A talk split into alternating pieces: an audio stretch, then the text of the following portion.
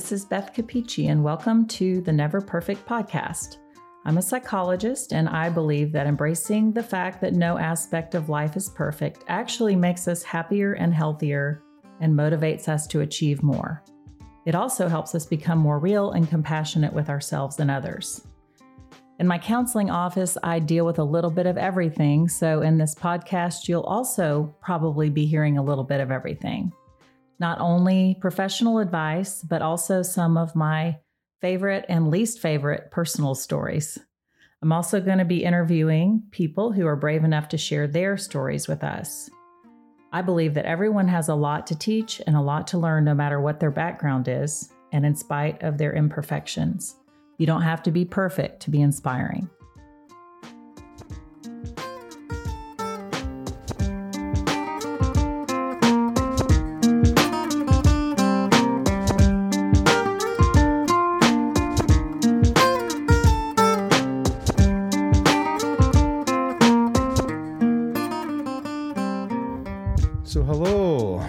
Welcome back, Beth. Welcome home for a minute.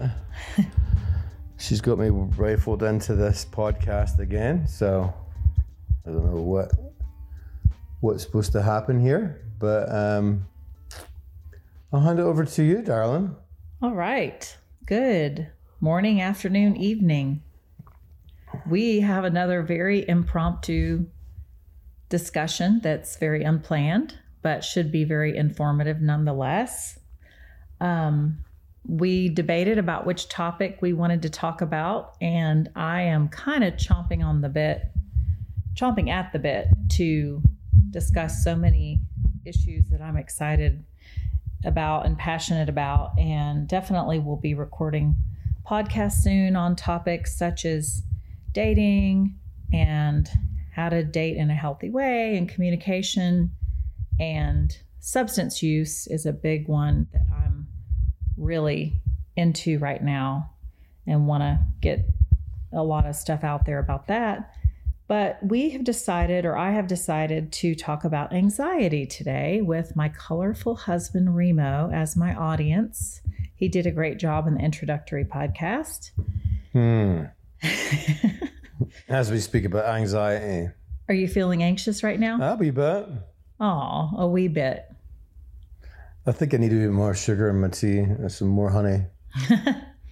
Well, I told him, I said, you don't need a lot of prompting because you're natural at this. So, I'm holding the microphone just now, so I'm really sorry if you hear any noises like any background. rubbing and you know creaking. I don't know exactly what will happen, but I'm holding this bloody thing. So I was told that I was very quiet the last time, so I'm going to try and be very loud this time, so everybody hears me.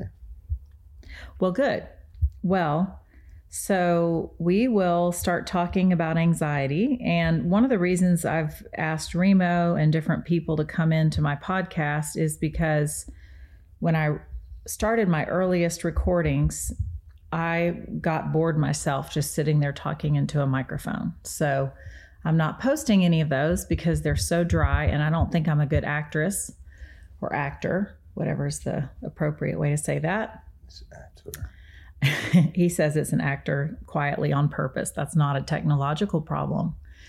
So, um, so here we go on the anxiety. So, anxiety is one of my favorite issues to deal with and to work with in my counseling office, my private practice. I a lot of you don't know that much about me at this point, and I am in private practice and I work with all ages, basically over like age 11 or 12 and up. I don't work with younger children. And I would consider anxiety to be one of my specialties. And it is the number one most common mental health disorder. The statistics usually say 30% of the population struggles with anxiety. I've seen some research say one in three people. So, you know, that's very, very prevalent. And it's especially, it is the highest for women. And for males, it is the number two most common mental health condition after substance use. So I would argue that hmm. it's really also number one for men, but that substance use is part of what people use to self medicate and treat their own anxiety. So I think it's at the core of a lot of substance use issues. So we will get back to that when we discuss substance use issues later. So I kind of want to recreate what I would do in my office if I had an adult or a teenager or possibly a parent with their teenager in for the first or second or third visit talking about anxiety. I kind of have a favorite bit of what we call psychoeducation, which is really just psychological information about it. So today is going to be an overview and really in general a lot of these episodes are going to be just the beginning of a conversation. It's not going to be a comprehensive conversation, but just sort of an overview to get things rolling and Remo is going to listen and maybe ask questions and share his input, his two cents worth. He doesn't like mm. some of my little cheesy sayings. I don't know why I like two cents worth, but it's okay. you can tolerate it. I can for short periods of time, uh huh. and this is times going to be pretty short. it's one thing I'm learning as I'm doing this podcast is I kind of like sayings more than I ever thought I did. Hmm. Do you see me as someone who likes to use little cliches or sayings? Um, maybe a wee bit. huh Yeah. When you get when you get daft, I know you use a lot of this. When I get daft. Things. When you get silly yeah. and stupid and we got to explain daft is not commonly used over here, but it's one of those charming words that's more common hmm. in Scotland. Right. I have to translate for him, even though English is the first language in Scotland, as is a hold on a minute misconception. Okay, Gaelic. Yeah, Gaelic is our language, but we basically taught you how to speak English. but you don't speak Gaelic. Because we've had people tell me you speak great English. I know, I know. I was like, wow. Yeah, that's happened a few times. That's kind of where I thought I'd better clarify that. So my mom taught me well. She taught you English very well. Uh huh. But um, but so I've got a wee question. So when you say it's your favorite, that sounds a little bit, you know, like you know, people have this condition and it's um, it's not very fun. Mm-hmm. Um, and it's your favorite. Yeah, that would sound weird to say. I really enjoy working with anxiety disorders, but yeah. I do find it a very rewarding issue to work with. Okay, so yeah. you you you're you're you have a lot of success I feel like I do, yes. And okay. actually, that's an interesting bit of exposure that I had really early on when I was in the beginning of my doctoral program. Mm. I my very first year of working at the University Counseling Center, the I was supervised by the director of the counseling center and he specialized in phobias. And so I got to do this sort of rarely used, at least in my experience, rarely used skill called systematic desensitization, which is used for people with phobias. It's one of the hmm. biggest types of exposure therapy where if someone has a fear of bridges or a fear of flying or a fear of snakes or spiders, right. in this case, it was a needle phobia. Mm. And the young woman, I think she was probably mid 20s or early 20s, she was avoiding some medical procedures because of her needle phobia. Mm-hmm. So I got to have very specialized training under this experienced psychologist and how to do systematic desensitization with this girl. And mm. it was really cool. And about halfway through sort of the steps, and I can explain it at some point, but I don't think it's worth going into today. But um, she kind of got over it about halfway through the treatment. So that cool. kind of gave me some early specialty in anxiety issues. Right. So, I'll go over some of the common types of psychological disorders, I mean, anxiety disorders, here in a few minutes. But one of the reasons I do enjoy this is because I feel like anxious people often are very conscientious, very responsible, they put a lot of pressure on themselves. Um, I sometimes call anxiety the big heart syndrome. Hmm. And I made up this spiel that I've been dying to publish or share for years. I tell clients about it all the time, but I say that most anxious people, they care too much, they try too hard, they think too much, and they have trouble letting things go. Hmm. And a lot of people say, "Oh, yeah, that's definitely me." And it sounds like a lot of people, though, right? I mean, uh, Yeah. maybe some people are no so thoughtful. but anyway, so Yeah. it's kind of like being very, very responsible and kind of worrying too much and Hmm. putting too much pressure on themselves, which is debilitating. Like the oldest child syndrome kind of thing. Yeah, yeah. A lot of oldest children probably put even more pressure than average for Hmm. sure. Yeah. And, you know, there's some interesting research too on how, you know, mild anxiety to moderate anxiety can help your performance. Like if you're motivated to do well in something, you're a little bit nervous and that gives you almost like an adrenaline or an energy. Hmm. But if you have too much anxiety, it's debilitating. Right. And then if you don't care, you almost don't have that much energy or motivation. So it's almost like having a little bit of anxiety is better than none Right. because it's motivating and stimulating. I guess like you know, just talking about the you know the kids, you know, before they start, Kelly, before she starts her soccer game, she's like, I'm so nervous, and, hmm and I'm like, well, that's good, you know, Yeah. as long as it's no too much. Yeah. And anxiety and excitement are kind of linked and come together. And, you know, you've probably heard me say to her sometimes, Are you excited or are you nervous? Or both. So, but anyway, um, so, so one of the common types of spiels, I guess, I give people about anxiety just so they understand it is, and some of this is based on some really good literature from different books. One of my favorites is called the Anxiety and Phobia Workbook, and the author's name is Bourne. Um, I believe it's Edmund Bourne, B O U R N E. And there's several editions of this book, um, but he has some great chapters in there on self talk and the way we think and what we tell ourselves, Hmm. which is a really big feature of cognitive behavioral therapy, which we will also be talking about off and on because it's a very empirically proven treatment um, for anxiety and depression. If you can change the way you think and, and some of your behaviors, it can really lower your anxiety and lower your depression. Sure. So, this book is really good for that. Um, but he has some stuff in some of his chapters about understanding anxiety and how a lot of anxious people are very creative. They have vivid imaginations and they are very sensitive.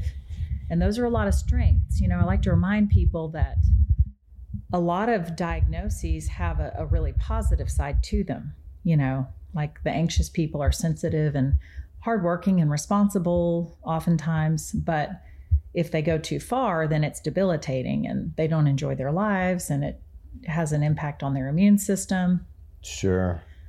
So, and then he talks about how anxious people often underestimate their ability to cope. Yeah. So they kind of underestimate themselves, which means that they then avoid things that make them nervous, Right. which makes their world smaller instead of bigger. And so a big piece of therapy is trying to get people to face things, which makes the world feel bigger, makes them feel stronger. And, you know, it's very, very natural to want to avoid things you're scared of. But when they look sometimes at, like, why am I scared of this? And what exactly am I afraid will happen? And could I handle that? Sometimes they can talk themselves into going, you know what? I am going to face this. Yeah, I mean, it- it- yeah, that sounds good. I mean, I think a lot of that is, is believing in yourself. You know, I mean, um, Mm-hmm. um, procrastination. People don't do things. Don't you know? Mm-hmm. Tend to not move forward because they don't believe in themselves. Really, they they don't think they can do it. You know, so they just don't try it. Yeah. Oh, yeah. It's kind of like what we call a foregone conclusion. Excuse me. We have these a list of cognitive or distortions, and it's a list of anything from a fortune teller error where you sort of assume you know things are going to go badly and so you don't try Mm-hmm. or you know minimization like minimizing positives or magnifying small errors Mm-hmm. magnifying the worst. We call it catastrophizing when people make Right. things a catastrophe. I've had so many college students and high school students over the years say, "Oh, I failed a quiz and now I'm afraid I'm going to fail out of this class and maybe even not graduate and I'm going to be homeless. And, you know, like one little quiz, Right. which everyone is going to occasionally fail something. Yes, that, that's horrible. Yeah. And see, that's where the vivid imagination can hurt you or it can help you. Yeah. So I tell a lot of anxious clients, like, hey, you've got this great imagination, but that makes it easier to worry because you can imagine all these scenarios that could happen. You know, if you don't have much of an imagination, it's harder to imagine all these other possibilities sometimes. Yeah, I think it was Einstein who said, um, I may be wrong, I don't know, I'm not really knowledgeable and all that kind of stuff, but I think Mhm. Einstein said, uh, imagination is more important than knowledge. Hmm, that's neat. See, and it is, it's such a gift, but it has to be harnessed. Yeah. So I tell clients, I'm like, you can use your imagination to help you, or you can use your imagination to hurt you. All right. Well, um, yeah, that's interesting. I mean, we were just talking before you started them. I'm like, so what do you want me to do? Because we don't plan these things. We just kind of, you know, she gives me about an hour notice and then we fly into it. um, we were just talking about, you know, anxiety and, you know, I've had my fair share of anxiety in the past and uh, self-induced more or less. But um, I think they're all self-induced. And we were talking about the brain, and you were talking about that book, and that relates to a lot of what we were speaking about. I guess you know if you can tell your brain that muscle between your ears, you know. Um, uh, it doesn't know the reality. It doesn't know between a lie and the truth, you know. So I mean, you could be telling it a bunch of lies, Mhm. you know, or you could be telling it a bunch of truths. Mhm. And if you believe it, then the chances are it'll happen for you. Mhm. And that goes through with meditation and Right. all that kind of stuff, right? Well, and I mean, I don't know what you meant with saying it's self induced, but we could get into a little tangent and an argument about that. I mean, I don't think generally anxiety is self induced, but I do think that we have patterns that can perpetuate it. And that's another really good article from that same book that's there are four traits that perpetuate anxiety. One is perfectionism, one is an excessive need for approval, one is an excessive need for control, and one is a tendency to ignore physical and psychological stress. But you know, and and we can get into this. It's on my list. I do have a Yeah. little list. We're not I'm totally. Yeah, yeah. No, no, no. I think it it people can definitely make it worse and and choose not to get better or choose not to pursue channels that could help them even I guess what I was know. saying, yeah, I mean, guess what I'm saying is, you know, it's really about how you think. You know, I mean, Yeah. if we can think differently about things, um, if you can believe that things are possible, Mhm. you know, um, that are outside of your realm of Mhm. normal belief, then the chances are you could you can Oh, for sure. hundred percent. I mean, you know, changing your thinking is one of the key pieces, and it's not easy. No, Um, but it's I compare it sometimes to sports or dance or anything where it's it's really difficult. If I said, "Hey, I need you to change the way you breathe," and sometimes people really do need to change the way they breathe. They don't Mhm. realize shallow breathing can really lead to panic attacks. Mhm. They have found that people have elevated levels of carbon dioxide for like eight hours before they have a panic attack. So, yeah. We, I, I've had my wee bit of sleep apnea and stuff. You know, my mum has sent me some stuff on breathing and mhm. and how that works. You know, there's your nose is there for a reason, and uh, your mouth is there for another reason. Breathe through your nose. Yeah, I mean, I think your nose is meant for breathing, and your mouth is meant for eating. hmm Um, and if you can breathe through your nose, I mean, you have a whole, you know, Yeah. a slew of stuff that happens when you breathe through your nose. Yeah. And that's a behavior you can change that sends your body signals. I mean, hmm the mind body connection is fascinating. I mean, and so when you're breathing calmly or thinking about calm things, your body responds. You can sort of, I say, trick your body into thinking you're in a really relaxing place when you could be in court or something. Right.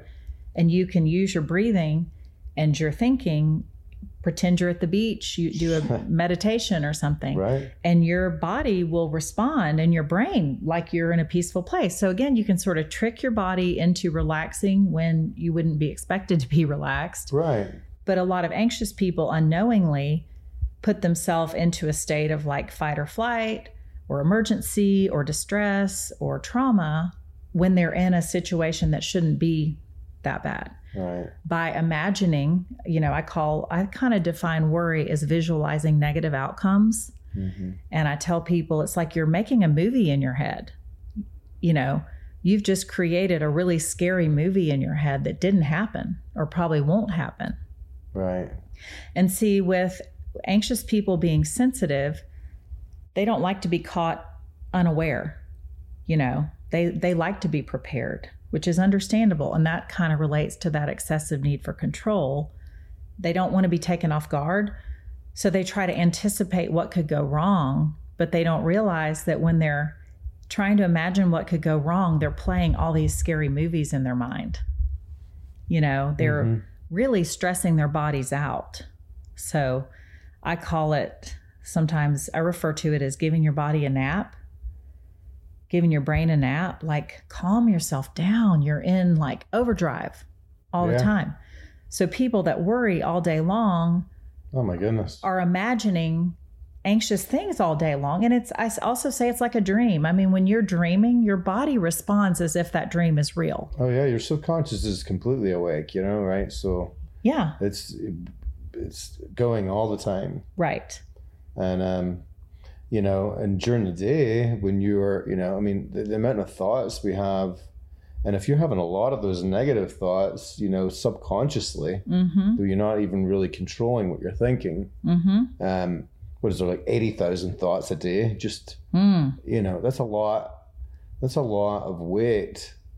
If you're Oh, not yeah. putting any positive thoughts in there, you know what I mean, and, and trying to control the muscle between your ears mm-hmm to say, hey, look, you know what, wrap all this crap, man. I mean, I'm not Mhm. wanting to think that way. I don't want to think like that. Yeah. And we get into these habits. I mean, that's why we call them automatic thoughts. They're the tapes we play in our heads. They're Oh, the I'm gonna be a rumbling stomach. Sorry. the um, scenes that we create in our minds. So, um, one of my favorite techniques I call, I made this one up. It's called just changing the channel.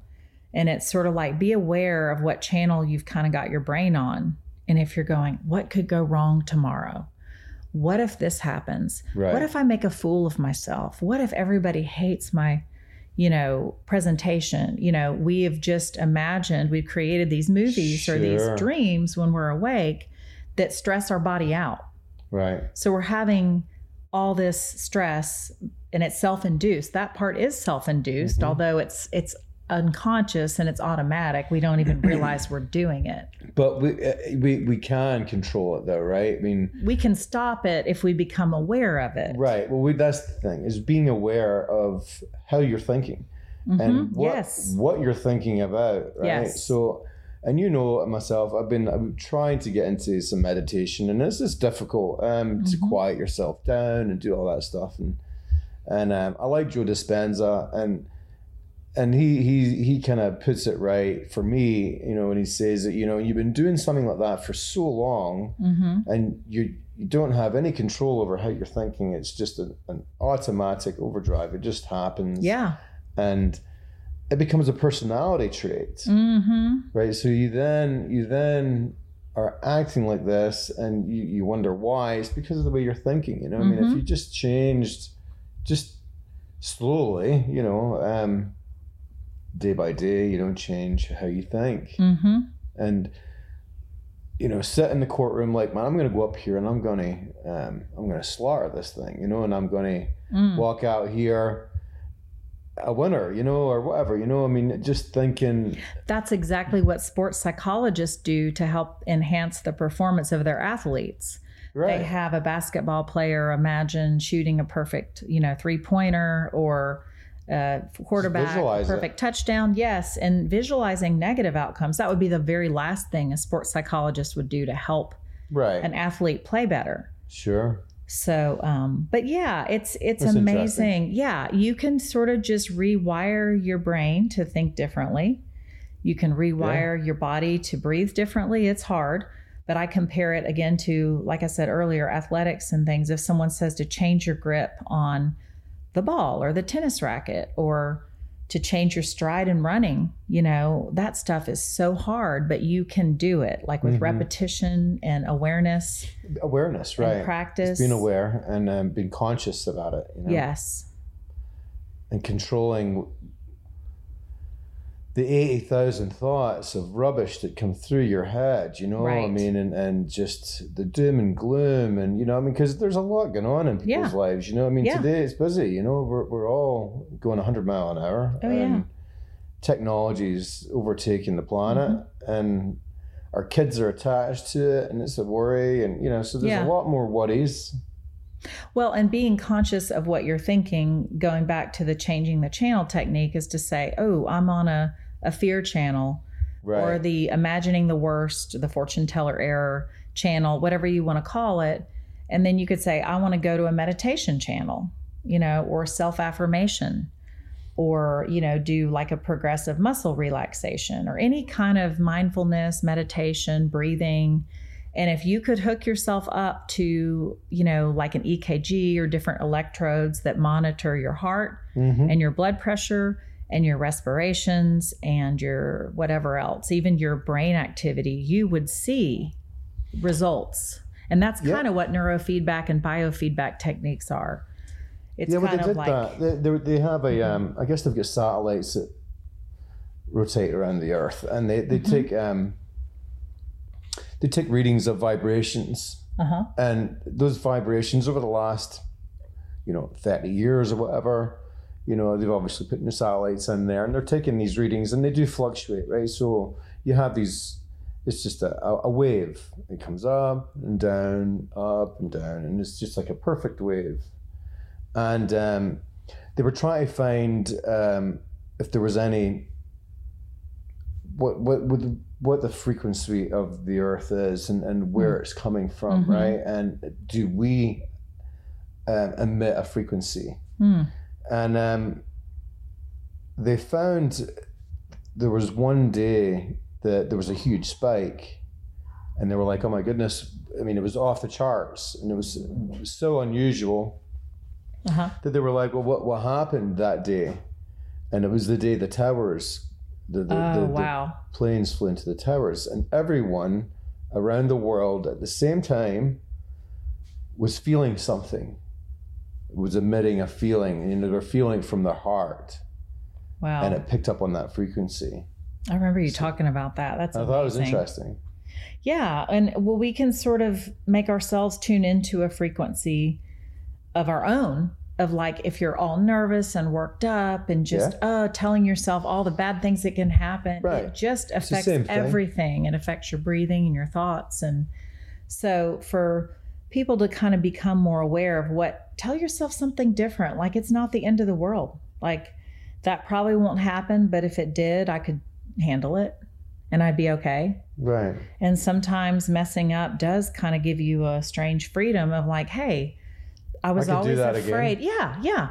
Like I've been living in fear of tripping and falling in front of people for 10 years and I did it and it was actually funny and it didn't bother me or I was embarrassed, but I got past it. Like, hmm you know, we really do underestimate ourselves. And, you know, if you constantly tell yourself and worry about something for 10 years that is unlikely to happen, but even if it does, it's not a big deal, that is so much what worry is, you know? Right.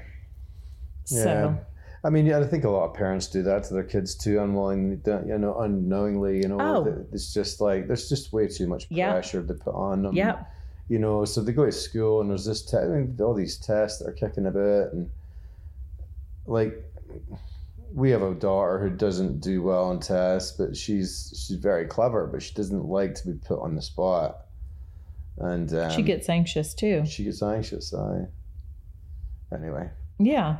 Um, and we're going to have a whole, you know, lot of conversations about intelligence because I am kind of obsessed with looking at intelligence from different angles. And I really want people who underestimate their intelligence to stop doing that and to realize that they are intelligent and they have gifts in other ways. So that's a huge soapbox that I could get off on. But um, But yeah, you just kind of alluded to something related to the causes of anxiety chapter from from this book by Bourne. Um, he has a whole list of hereditary and factors and causes, you know, genetics, and then um, also physiological reasons and stress over time.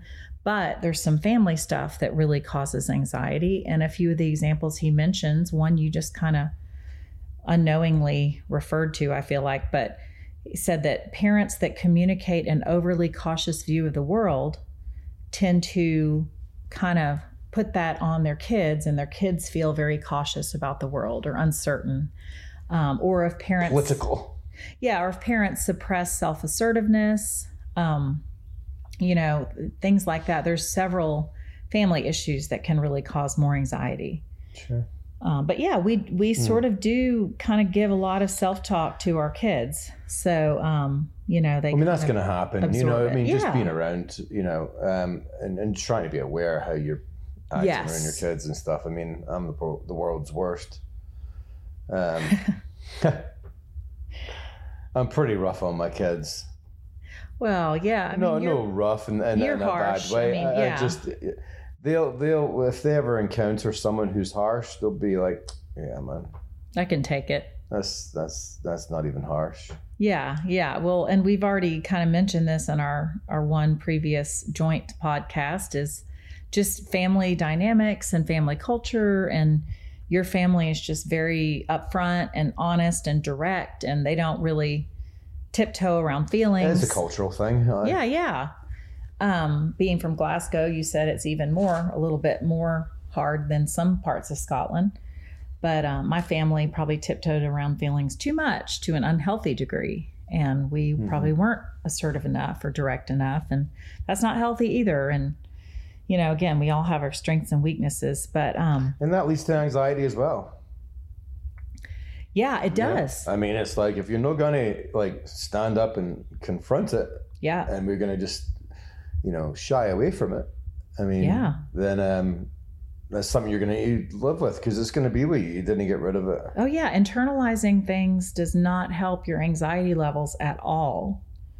And getting them out in a, in a really harsh or Well, abusive way. harsh isn't- I'm not saying you, I'm not saying specifically you, but yeah, exactly. You don't have to be harsh and you don't have to avoid it. You just get it out in a, a middle kind of ground way of being, you know, Yeah. assertive and I don't agree with that. yeah, just being clear. but I, I like the phrase speak the truth in love. I mean, speak the truth, Yeah. but in a loving way. Yeah. Just be direct and clear. Um, but yeah, being assertive is a huge piece of, you know, lowering anxiety. hmm Um, and a lot of sensitive people avoid conflict. Yeah. So it's like conflict stresses them out, but avoiding conflict stresses them out as well. But so, one question um, we're trying not to keep this too long because Right. we could easily go on for two hours. But yeah, we're at half an hour now. Are we really? Okay. So, one question that you might be wondering about is how debilitating is your anxiety or how how bad does it have to be to be considered a diagnosable mental health condition? Because of course we all have worry, we all have some anxiety, but how do you know when it needs to be treated, so to speak? And I think that that can be tricky. Um, to figure out exactly, but you know, you can always go to a psychologist or a medical doctor or your psychiatrist and discuss that with them. You can Google it. But I think the general rule of thumb is how much distress does it seem to be causing for you? You know, is it is it temporary? Is it linked to something you know the cause, or has it been going on for a long time? How much is it interfering with your life, whether that be um, your work, your home life, your relationships, just your basic functioning, really. Mm-hmm. If it's interfering with friendships or interfering with um, any kind of relationship or performance at school or work, then it's probably a condition that needs to be dealt with. And so, well, you and need to confront it. yeah, and how time consuming it is. I Right. mean, there are people that, like we've talked about OCD a little bit, and people with OCD, obsessive compulsive disorder, some people have a few traits, you know, where they might count things or check things and they know they're checking too many times to make Mhm. sure their curling irons off or something. But it's not taking hours a day or disrupting their concentration yet. You're saying it could get worse. It gets worse. Yeah, If you're not yeah. going to address it. Yeah, I mean it, that that is a good point. Like the earlier you can catch things, I think really the better. I mean, if you feel like you have an issue, then not letting it go like two more years. Like why not Yeah. just kind of get some tools or some understanding before letting it go on It's for like two more drug years. abuse. You know, you know you're abusing drugs. You know, you know you're doing this, and then the longer you let it go, the more serious the issue is. That's true. That is true. anyway. Sorry. No, no, I I'm eager to talk about that subject with you and you know other people as well. Um, so I guess one more kind of overview type of thing of the types of anxiety disorders in our diagnostic manual. Um, it's called the DSM. Um, some of the big ones include. Uh oh, sorry, the dog barked. Um, Right. generalized anxiety disorder is kind of just the general kind of pattern of worrying too much about all sorts of things. It's not just one specific area. Like I have known people that just cannot help themselves from they're always worried about something. And when one issue gets resolved, there's another one that pops up. Like I'm worried about money, I'm worried about health, I'm worried about safety, I'm worried about friends, I'm worried about you know, my job performance. Everything. I've got to do everything right. Yeah. Um, maybe perfection. Snowballs, It- right? yeah. Um, then, you know, social anxiety is a big one. I used to lead social anxiety groups in college settings, university settings, um, just people that, you know, just worry so much about, they're very self conscious. They worry about what they're going to say. They get very nervous in social situations, meeting new people. And um, I love to see, you know, those people try to work on their anxiety without using substances um, to cope with that because I have a lot of compassion and understanding for why they would resort to substances. Like, hmm, Yeah. the quickest way for me to feel comfortable is to drink or to smoke weed, or I can have a conversation if I smoke weed, but if I don't, I, I can't. And I do understand that. Um, but I would rather them rely on their own strength and not some kind of outside substance Sure. to help them conquer their anxiety. Yeah. Um, I mean, I showed you that one thing. I know you want to get through this, but I think it's kind of important. We'll just Uh-huh. kind of throw it in there. It was um, um, that hypnotist. Uh huh. Oh That, um, yeah, You know, this Derren guy Brown? who's yeah, what? Derren Brown. Yeah, Derren Brown, and um, he hypnotized. It was a dating um, episode. One of those speed did. dating. It was speed dating, and the wee guy was he was absolutely he was hopeless. You know, he was. Um, He'd just been through a breakup. And yeah, he was he probably was just in a depressed. bad. He was uh, really not. low self esteem. Yeah, he, he was, and he just wasn't able to kind of string any kind of conversation together, right? I mean, and I think Well, he'd been like that for a while. Well, actually, I Remo had me watch this, and I loved it. I've actually given it to several clients to watch. It's like a twelve minute hypnotist kind of mentalist. I mean, type, he, he he literally did that in like so quick. just a few hours. I think he did less than that. I mean, maybe he spent a couple hours with him, but he just basically rewired his brain. Well, but the interesting thing, I kind of remember it a little bit differently than you do. I thought the guy was doing a decent job of his conversation, but it was his nonverbals. It was his self confidence. You need to watch it again. I probably do. But in my mind, what stood out was that he was looking at people in the eye. He had confidence. He, you know, was really just had an energy that was self confident. And so, in the the first speed dating trial, he was talking to girls, and they were all saying, "Well, my top two were these guys," but he was never one. I mean, there was were times they were in. sitting there and he wasn't saying anything. He just couldn't, you know, talk and Okay. just, you know. And then next, after he had his his treatment with Derren Brown, and um, he kind of poked him in the head, whatever he did. Right. Um, he was like, couldn't he shut him up? you know, and he was interesting, and he was just talking. He was asking questions, you know, and he was just, you know. Um, We're gonna have to pause this so we can argue about it, and we'll yeah, be we'll back. argue about it. Uh, Just kidding. I'm kidding. But no, you're you have a much better memory than I do. I don't have a very good memory. oh gosh, we can argue about that. I do. Anyway. but I do. I really I was so impressed by his self confidence changing in such a short time. I just I just thought it was interesting to bring that up because um, Yeah. you know it really just shows you that um, you know it's proven you can hypnotize yourself and basically you know with walking and, and meditating and and believing you know telling yourself you know positive things Uh huh. is is going to Yeah. have a positive Oh, outcome. definitely. Yeah, for sure. I mean, he just he he done it. It was it was like wow, that was pretty impressive. yeah, it was amazing. I've sent it to two, two or three clients in the last like two weeks. Yeah. Um, but just a, a little bit more of the overview. Panic attacks. Some people call them anxiety attacks. It's really just two different words for the same thing. Um, at least that's the way I view it. But um, you know, that's really just when your your nervous system goes into overdrive because you're very anxious and you kind of hyperventilate and you know sometimes feel like you're you're dying or losing control or going crazy. And you know i won't go into all the symptoms of that. Most of you know um, but sometimes when you have panic attacks some people start avoiding going places where they have panic attacks. Mhm. and that's what we call agoraphobia.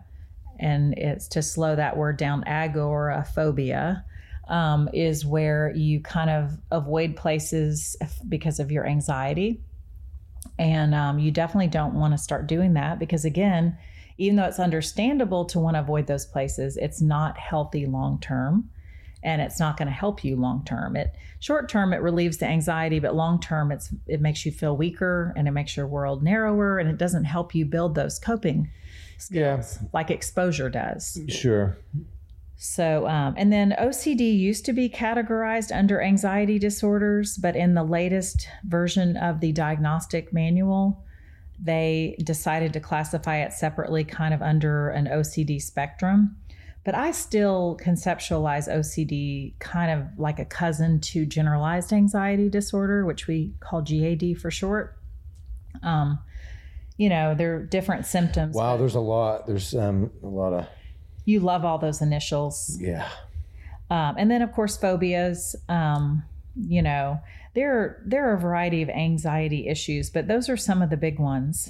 And the research does show that a combination of therapy and medication is the best, oftentimes. But some people don't need to take medication. Sometimes talking through things, changing Hopefully your not. behaviors. Yeah, I mean, I love it when people can avoid taking medicine. If they don't need it, I would much rather them change their habits, change their thinking, and and avoid it. But sometimes when that, it gets too severe, or there's definitely a real shortage of like serotonin or norepinephrine or one of those neurotransmitters, they really need it. Just like someone that has allergies needs allergy medication um, or an inhaler.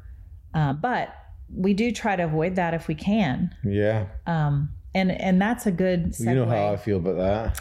Yeah, I mean, I know you'd always rather holistic cures, but I think that this is going to underlie a lot of conversations about mental health is to really look at your general wellness and to sort of do a checklist on prevention and we all need to remember that our bodies are not going to function well if we're not treating them well and we're not fueling them well That's true. so I have a checklist I give out a lot. I don't even know where this came from, but it's called the stress muscles handout or checklist or something. And I give these out constantly, but it kind of addresses some of these issues I'm discussing now, such as, you know, are you exercising like the doctors say you should? Like, you know, five times a week or No. whatever. Remo's going to answer this as I go. Are you drinking enough water? No. We know that's true. Not true. Um, are you do you have at least two people you confide in? Uh, yes. Do you laugh as often as possible? All the time. Inside. Do you sleep enough? No. You don't, especially with your sleep apnea. No. No sleep anywhere near enough. Um, and sleep, they call it sleep hygiene, but I sleep habits makes more sense. That's really important to look at the rules on sleep. Um, do you limit your caffeine? No. You're pretty good about that. Okay, maybe. I like my tea. I don't drink coffee, so Okay. Do you limit your alcohol? I do. Uh, I don't drink anywhere near as much as I used to Yeah. when I abused it. So limit your sugar. Do you do that? I don't do any sugar now. Well, you eat sweets. You just don't. I do eat. Well, I just tea. I don't have sugar. I I don't put a spoon in sugar to do anything. Yeah. Yeah. We all have a sweet tooth in this house, but so, but that, you know, when you look at all those things, like, do you have hobbies? Do you know how to calm your anxiety? Do you know how to meditate or have a spiritual practice? Um, like I said before, do you do you have at least one really good meal a day? I recently had a college student call me kind of in crisis, and I hadn't seen her in a while. And she was like, I am really just kind of melting down. And she said, I'm going to go home. She lived a few hours away. She went home for the weekend to be with her family. And had some as soon as she had a couple of good meals, she felt normal again. And she's a very healthy person. But what happened with her is she started to sort of like share cooking and, and shopping with her roommate. And she kind of lost track of what she was eating. And she really just wasn't eating enough. It wasn't even intentional. Hmm. She just kind of wasn't being very careful and deliberate about her eating. And she felt so out of whack. I mean, and it's amazing how sometimes people don't know. Um, and I love this acronym people talk about HALT, H A L T. And it's kind of the way you would take care of a baby that's crying. Are they hungry? Why are they crying? Are they angry? Are they lonely? Are they tired? you know, Hmm. and it sort of can be applied to people too. Like, what's going on with me? Like, am I drinking enough water? Am I eating enough? Am I getting out enough? Am I exercising?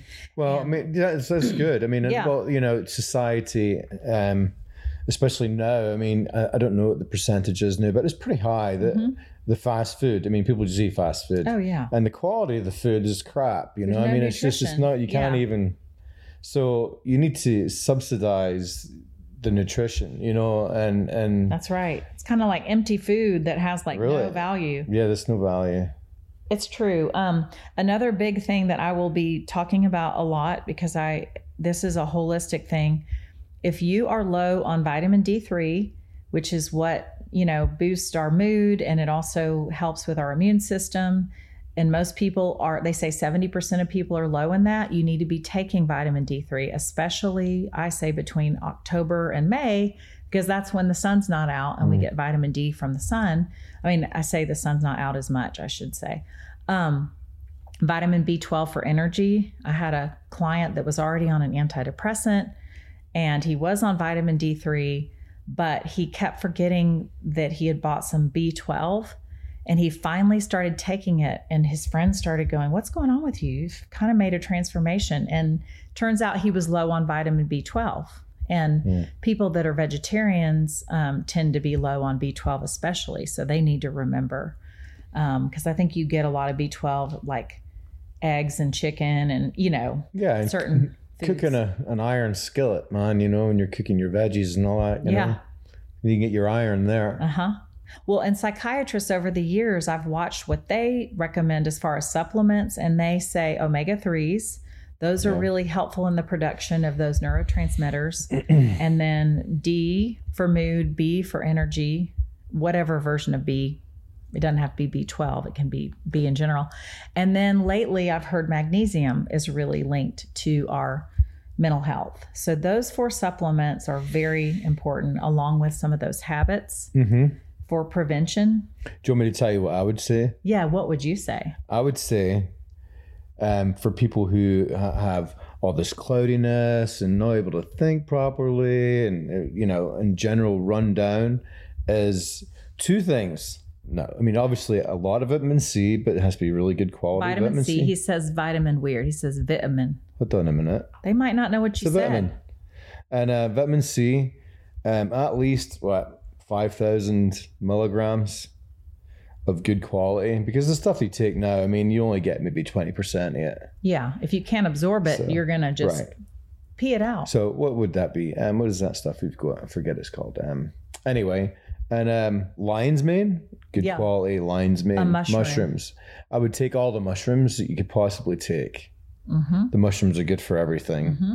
Turkey tail, lion's mane, and lastly would be my favorite is the ginseng root. Ginseng root. You love that stuff. Oh my gosh, man, that's just amazing. Gave you a lot of energy. It was expensive. It brought me though. back from the dead. Wow. It The, was, you. I was only do I was only doing the two. It was the lion's mane and the ginseng. the ginseng. And um, although it was a Korean um, old growth ginseng, Korean. it's from Korea, right? Okay. Um, I'm sure you can get really good quality here in the states Mhm. and do the same. But um, Tasted pretty good. wow, too. it was um, just was able to think clearly, you know, Mm-hmm. because I was not sleeping well and and um, really kind of helped my sleep and That's amazing. anyway. Well, hopefully, this is a good overview. I'm sure that uh, there are going to be many things I wish I had said. Um, you know, I have a lot more tools that I would like to share and stories and case examples, but this is a good intro and hopefully might help some people realize like, you know, first of all, it's not uncommon at all to have anxiety. And when you start talking aloud about your struggles, is oftentimes when you find out you're surrounded by people who really feel the same way and say, I think that way too. And you're not alone. So, Yeah, I mean, it's just being, you know, anxieties. I think everyone's got it to a certain level. yeah. Oh, yeah. And um, it's just how you manage it, you know, and how you think. and to um, what degree? Yeah. Right. I mean, and what's the cause? Start start looking at how you're thinking, man, and what you're thinking about. And when you go, oh, that's pretty, that's a horrible thought. Let me replace that with something good. You know what? Well, and it can be situational if you're in a really toxic marriage or toxic school situation or bullies or toxic bosses. yeah. I mean, sometimes anxiety, that's not self induced at all. It's just situational. And you got to figure out how do I get out of this because I'm, you know, my heart's racing and I dread going to work. That's where you have to listen to yourself because your feelings are an internal alarm system and they're trying to let you know, like, sure. this isn't a healthy. there's a lion there, and um, I'm gonna need to start running here, man. A lion. I'm, I'm gonna Yeah. get eaten. yeah, there's a And uh, danger so you you just kick into here. Yeah. fight or flight. and, That's uh, true. Well, thank you for helping me discuss this important topic today. Uh, Well, you're welcome. you gonna take me out for lunch? Yeah, I owe you something. Oh, you don't owe me anything. All right, well, see you next time.